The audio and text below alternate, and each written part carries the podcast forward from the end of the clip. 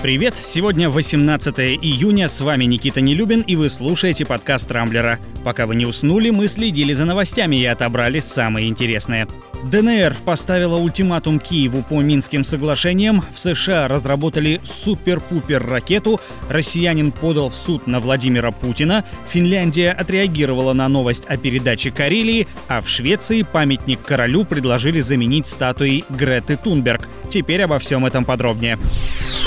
Украину обязали до завтрашнего дня разъяснить властям самопровозглашенной Донецкой Народной Республики свою позицию по Минским соглашениям. Об этом говорится в итоговом протоколе недавнего заседания контактной группы. Поводом для такого ультиматума стало заявление главы украинской делегации на переговорах Александра Мирешко. По его словам, меры по урегулированию конфликта в Донбассе одобрены Совбезом ООН, но пока не утверждены, так что Украина не обязана их исполнять. Представитель России на переговорах Борис Грызлов уже заявил, что позиция Киева ведет к замораживанию конфликта.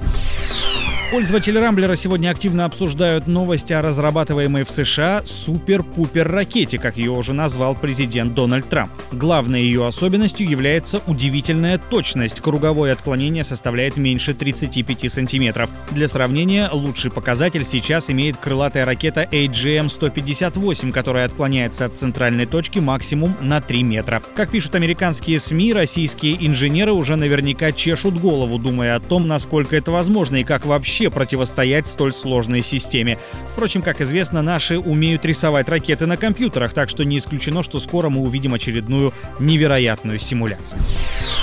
Верховный суд России зарегистрировал административный иск, оспаривающий проведение голосования по поправкам в Конституцию. Истцом оказался некий Геннадий Иванович Рудяк, который потребовал признать указ Владимира Путина о проведении голосования недействительным. При этом ответчиком по иску является сам президент России. Впрочем, добиться ничего так и не удалось. Суд вполне ожидаемо иск отклонил.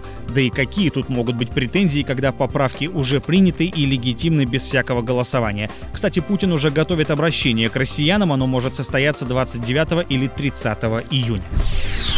МИД Финляндии отреагировал на сообщение о том, что Михаил Горбачев, будучи главой Советского Союза, якобы планировал отдать финнам Карелию, на восстановление которой тогда не было денег. Об этом написал в автобиографии бывший сотрудник финского внешнеполитического ведомства Юки Сеппинен. В МИДе заявили, что никаких территориальных претензий к России у них нет. К слову, и сам Горбачев опроверг существование плана о передаче Карелии Финляндии, хотя не исключил, что кто-то из руководства страны вполне мог вести такие переговоры.